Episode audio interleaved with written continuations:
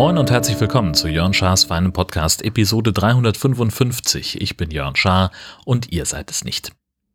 Es gab ein bisschen Feedback zur Folge 354. Ähm, Jan hat angemerkt, dass er überhaupt erst Wurst in Anführungszeichen auf Brot isst, seit es die auch als Veggie-Ersatzprodukt gibt. Soweit hatte ich noch gar nicht gedacht, man muss damit ja nichts ersetzen, weil es im Prinzip ein eigenständiges Produkt ist. Und das habe ich jetzt auch mal ausprobiert, habe mir also vegane oder vegetarische Schinkenspicker von Rügenwalder geholt ja, hm. also holt mich jetzt nicht hundertprozentig ab ähm, und ja, probieren wollte ich es auf jeden Fall mal. Guter Tipp. Das ist eine Nachbildung von, von Mortadella. Fand ich okay, aber muss ich jetzt nicht unbedingt haben, zumal äh, ich diätbedingt sowieso gerade wenig Brot esse. Andererseits ist so eine Scheibe Zervelatersatz äh, deutlich äh, Weight Watcher freundlicher als eine Scheibe Käse. Also wenn ich mal äh, ja, wenn mal Brot im Haus ist und ich Bock drauf habe, dann wäre das, glaube ich, eher das Mittel der Wahl sozusagen. Und Christian hat äh, gleich zwei Umwomukum-Folgen gemacht mit Gedanken zur Episode 354. Da ging es im Prinzip um alles, was ich da so erzählt habe über äh, ja, Ersatzprodukte und auch über Golfspielen. Ähm, ich hatte da gesagt, Döner bleibt bei mir mit Fleisch. Und das liegt daran, äh, dass es hier so gut wie keinen Seitan-Döner gibt. Bisher habe ich einen entsprechenden Laden gefunden und der ist in Hamburg. Das ist also eine ganz praktische Entscheidung, denn nur das Fleisch einfach wegzulassen ist für mich beim Döner zumindest keine Option, denn dann ist Salat im Brot. Es gibt tatsächlich einen Dönerladen in Husum, der auch vegetarischen Döner anbietet. Da habe ich aber auch schon mal im Podcast drüber gesprochen. Die wärmen das nur in der Pfanne als Fertigprodukt auf und da ist dann schon der Echtfleischdöner so lieblos belegt, dass ich sage, das bekomme ich zu Hause besser hin, nämlich mit Fladenbrot, Salat und dem Like Meat Dönerfleisch. Genau, und dann ging es noch um äh, Sicherheitsregeln beim Golf. Ähm, einmal in, in ganz kurz. Also so ein, so ein Ball äh, ist ungefähr 46 Gramm schwer. Wenn ich abschlage, liegt meine Schlägerkopfgeschwindigkeit gemessen bei ungefähr 130 Stundenkilometer. Der Rest ist also Physik. Je näher man an so einem Ball dran ist, desto gefährlicher ist das. Aber ich möchte halt auch einfach insgesamt niemanden treffen oder auch selbst getroffen werden. Und dann mal so zu unserem Platz hier in Husum. Das längste Loch in Husum ist 518 Meter vom Herrenabschlag, das kürzeste 117. Und da spielt man dann wahlweise 9 oder 18 Loch. Die Reihenfolge zu verändern ist dabei nicht so gerne gesehen. Ähm, man spielt also entweder alle 18 Löcher hintereinander weg oder man hört nach 9 Löchern wieder auf. In manchen Spielsituationen kann das notwendig sein, dass man nach dem Abschlag nochmal zurücklaufen muss, um einen Ball nochmal zu spielen. Das macht man aber in der Praxis fast nie, sondern man lässt dann halt äh, einen Ball an der Stelle fallen, wo man seinen anderen Ball verloren hat. Außer bei Turnieren, wenn's, da geht's halt um, um eine Wertung, um Punkte und entsprechend ähm, würde man dann eben zurück zum Abschlag laufen oder zurück zu dem letzten Punkt, von wo man abgeschlagen hat. Ja, grundsätzlich, äh, was das ganze Thema Sicherheit angeht, äh, die größte Gefahr ist der Schläger selbst. Ich habe schon gesagt, 130 Stundenkilometer äh, Schlägerkopfgeschwindigkeit. Damit kann man jemanden ernsthaft verletzen. Und ich habe vor Jahren mal ein Crossgolf-Turnier mitorganisiert an einem Kieler Strand. Da ist sowas ähnliches passiert. Da stand jemand zu nah an jemandem dran, der gerade zum Schlag ausgeholt hat. Und das war also ein, ein, ein kleiner Junge, der geschlagen hat, weiß nicht, sieben oder acht der hat seine Mutter am Hals getroffen. Ähm, da ist keine ernsthafte Verletzung draus entstanden, aber ähm, einen Rettungswagen mussten wir schon holen, einfach zur Sicherheit. Am Ende ist auch der Ball natürlich eine potenzielle Gefahr. Also erstmal dadurch, dass der Ball, weiß ich nicht, man hat den vielleicht schlecht getroffen, der fliegt in einem blöden Winkel los und trifft dann einen Mitspieler, der im Zweifelsfall wenige Meter nah an einem dran steht. Dann kann natürlich auch der Wind den Ball auf die benachbarte Spielbahn tragen und dort Spielende oder auch Greenkeeper treffen. Deswegen gibt es einen äh, Warnruf, der heißt vor. Wenn also was schief geht, dann brüllt man so laut wie man nur kann vor und da machen dann auch die Mitspielenden mit, also um das sozusagen zu verstärken, zu unterstützen. Das wird international verstanden, sorgt weltweit dafür, dass Menschen auf Golfplätzen in Deckung gehen. Ich werde ähm, eine eigene Episode produzieren. Das hat mich so ein bisschen inspiriert, weil ich habe jetzt mir so ein bisschen aufgeschrieben, was ich dann zu erzählen habe. Ähm, und dabei habe ich gedacht, Mensch, da kann man noch viel, viel mehr drüber erzählen. Wie verhält man sich eigentlich auf dem Golfplatz? Wie läuft das eigentlich? Was, ähm, was gibt es da zu sehen, zu beachten, zu tun? Und da werde ich also dann demnächst mal eine komplette Episode daraus machen, in der ich nur erzähle, wie das funktioniert. Insofern dann hier also erstmal einfach in aller Kürze ähm, diese paar Sätze dazu, dass man da, äh, dass, dass ihr da so ein bisschen schon mal grob eine Idee davon habt, wie das eigentlich funktioniert. Genau, dann war ich auch tatsächlich Golf spielen diese Woche am ähm, Freitag. Hat ein After-Work-Turnier stattgefunden, das erste vorgabewirksame Turnier, an dem ich in diesem Jahr teilgenommen habe. Sicherlich nicht das letzte. Das Wetter war, ja, ein Hindernis für sich. Also wir, es hat nur noch Schnee gefehlt. Wir hatten wirklich alles dabei. Es war wahnsinnig stürmisch. Wir hatten in Böen acht Windstärken. Das heißt also Windgeschwindigkeiten so um die 70 Stundenkilometer. Ähm, je höher man vom, vom Boden entfernt ist, desto, desto stabiler weht der Wind in dieser Stärke. Das heißt also, wenn man seinen Ball schlägt, dann fliegt er in der Regel eine, eine Kurve ähm, und erreicht dann eben Höhen, keine Ahnung, ich schätze mal ungefähr so 50, 60 Meter können das schon mal sein ähm, am höchsten Punkt und da kann natürlich dann der Wind angreifen und kann den Ball rüberdrücken. Das heißt, wir hatten so ein paar Situationen, wo wir wirklich äh, ganz bewusst äh, 20, 30 Meter weiter nach links äh, gezielt haben, damit der Ball eben ähm, vom Wind dann dahin getragen werden kann, wo er soll. Und geregnet hat es natürlich auch, nicht zu knapp. Ähm, wir sind ordentlich nass geworden, trotz äh, Regensachen. Aber das hat dann so nach, ja, nach dem vierten Loch, glaube ich, aufgehört. Da konnten wir zumindest die Regensachen wieder ausziehen, da war es dann nur noch kalt und windig.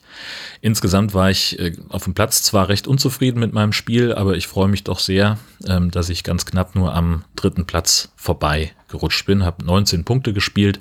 Ähm, das heißt, ich habe mein Handicap um einen Punkt verbessert und bin jetzt bei 41. Das freut mich. Ja, dann haben wir noch die Grillsaison eröffnet. Äh, das war eine Idee meiner lieben Gattin, äh, die gesagt hat, wir brauchen mal wieder Besuch im Haus und äh, lass uns doch Leute zum Grillen einladen. Und am Ende waren wir, glaube ich, sechs, sieben Leute. Ähm, wir haben den Grill ähm, angefeuert und ähm, haben bis weiß ich gar nicht. Also ich bin früher ins Bett gegangen, weil ich dann noch einen Termin hatte, komme ich gleich zu. Und entsprechend war ich dann so ein bisschen früher weg, aber die anderen waren, glaube ich, so bis elf, halb zwölf oder sowas waren die da und es war richtig schön, angenehme Runde, haben uns super unterhalten und das war mal wieder richtig klasse. Genau, mein Termin heute äh, war das Bundesfinale von Jugend forscht. Das hat in Lübeck stattgefunden. Da hatte ich dann den Auftrag für unsere Bildungssendung Campus und Karriere auf dem Deutschlandfunk einen Beitrag zu machen. Ähm, und ja, eine Fahrt nach Lübeck ist natürlich immer ein bisschen anstrengend. Das sind halt einfach mal ungefähr zwei, zweieinhalb Stunden, die man da unterwegs ist. Ähm, ich hatte erst vor, mit dem Auto, mit dem Zug zu fahren. Das hätte dann aber bedeutet, ich hätte um halb sechs hier losfahren müssen, weil der Zug eben ein bisschen länger braucht. Und dann muss man die Zeit vom Bahnhof zum Veranstaltungsort dann noch mit einplanen. Äh, da war ich sehr froh, dass ich dann das Auto mitnehmen konnte. Das ist mir auch insgesamt ein bisschen flexibler mit.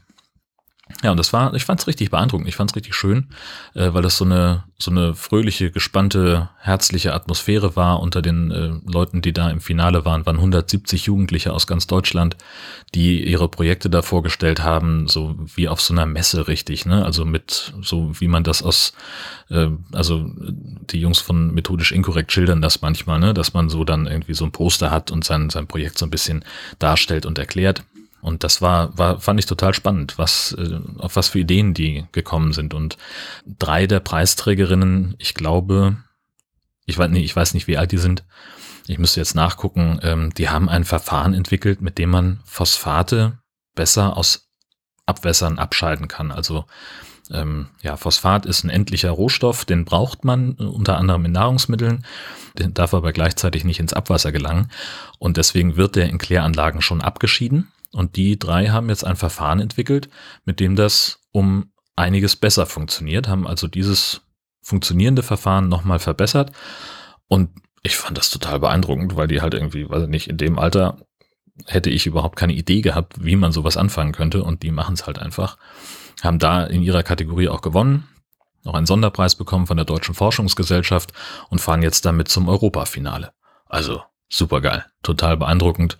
Ähm, und ja, das war war für mich auch schön zu sehen, wie, wie die sich gefreut haben und äh, wie auch deren Betreuungspersonen da jeweils ähm, mitgegangen sind. Das war richtig, richtig nett. Das hat stattgefunden in der Lübecker Muck in der Musik- und Kongresshalle.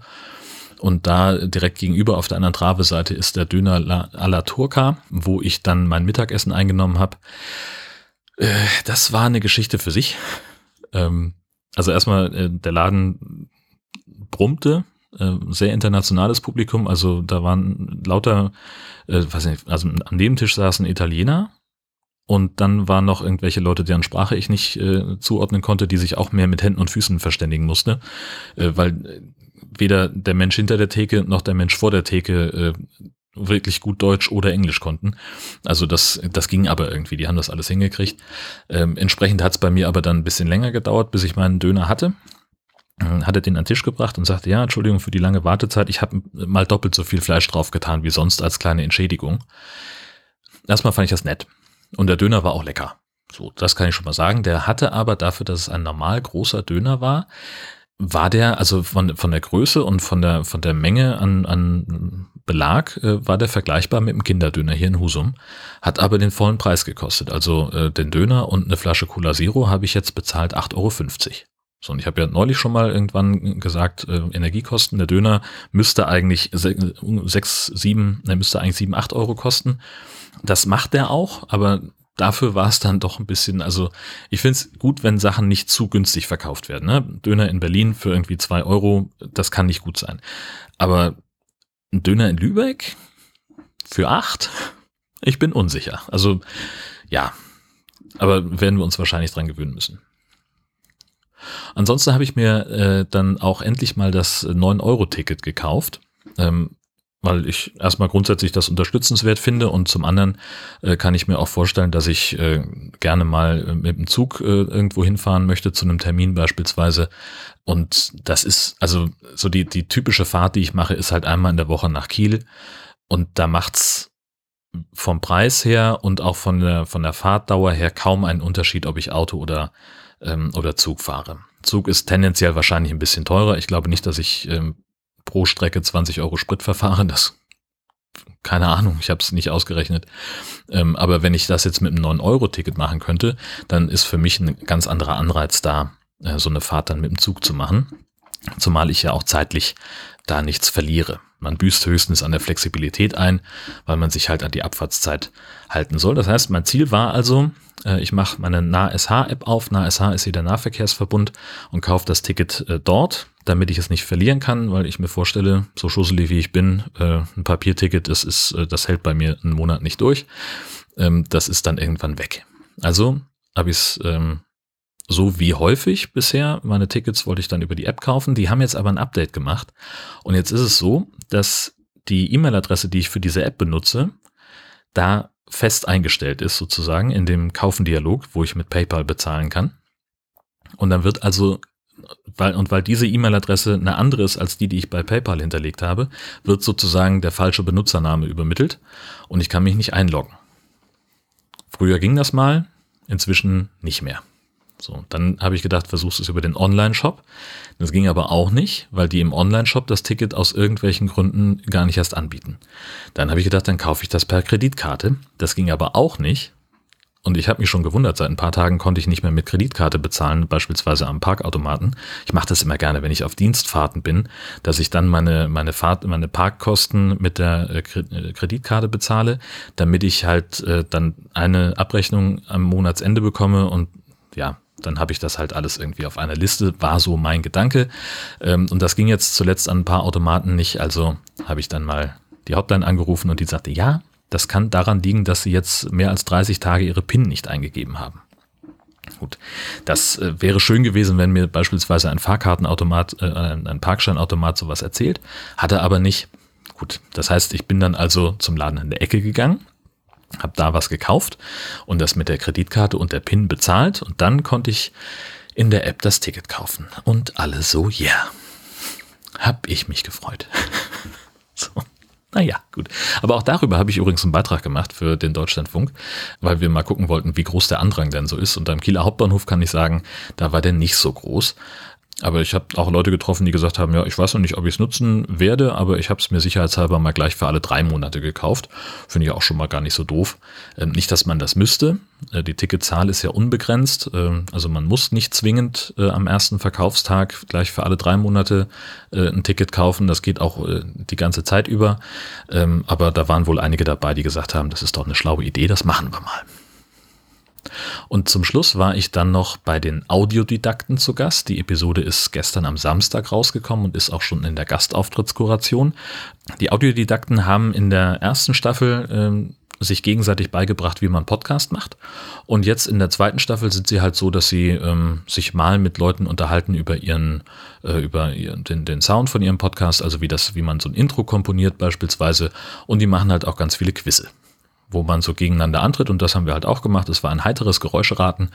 Was ich glaube, wir waren am Ende irgendwie bei etwas über einer halben Stunde. Ich habe noch gar nicht geguckt, wie lang die Folge geworden ist. Ähm, aber ja, die verlinke ich euch natürlich in den Show Notes und äh, deswegen, ähm, ihr merkt, ich beeile mich ein bisschen mit der Zusammenfassung meiner Woche, denn äh, jetzt schneide ich diese Folge noch ganz schnell und gleich, äh, wenn ich hier fertig bin, dann nehmen wir den Camping Caravan Podcast auf, der dann wahrscheinlich auch noch in den kommenden Tagen erscheinen wird. Und vorher muss ich nämlich noch mit dem Hund raus, deswegen habe ich keine Zeit. so, tschüss, ne?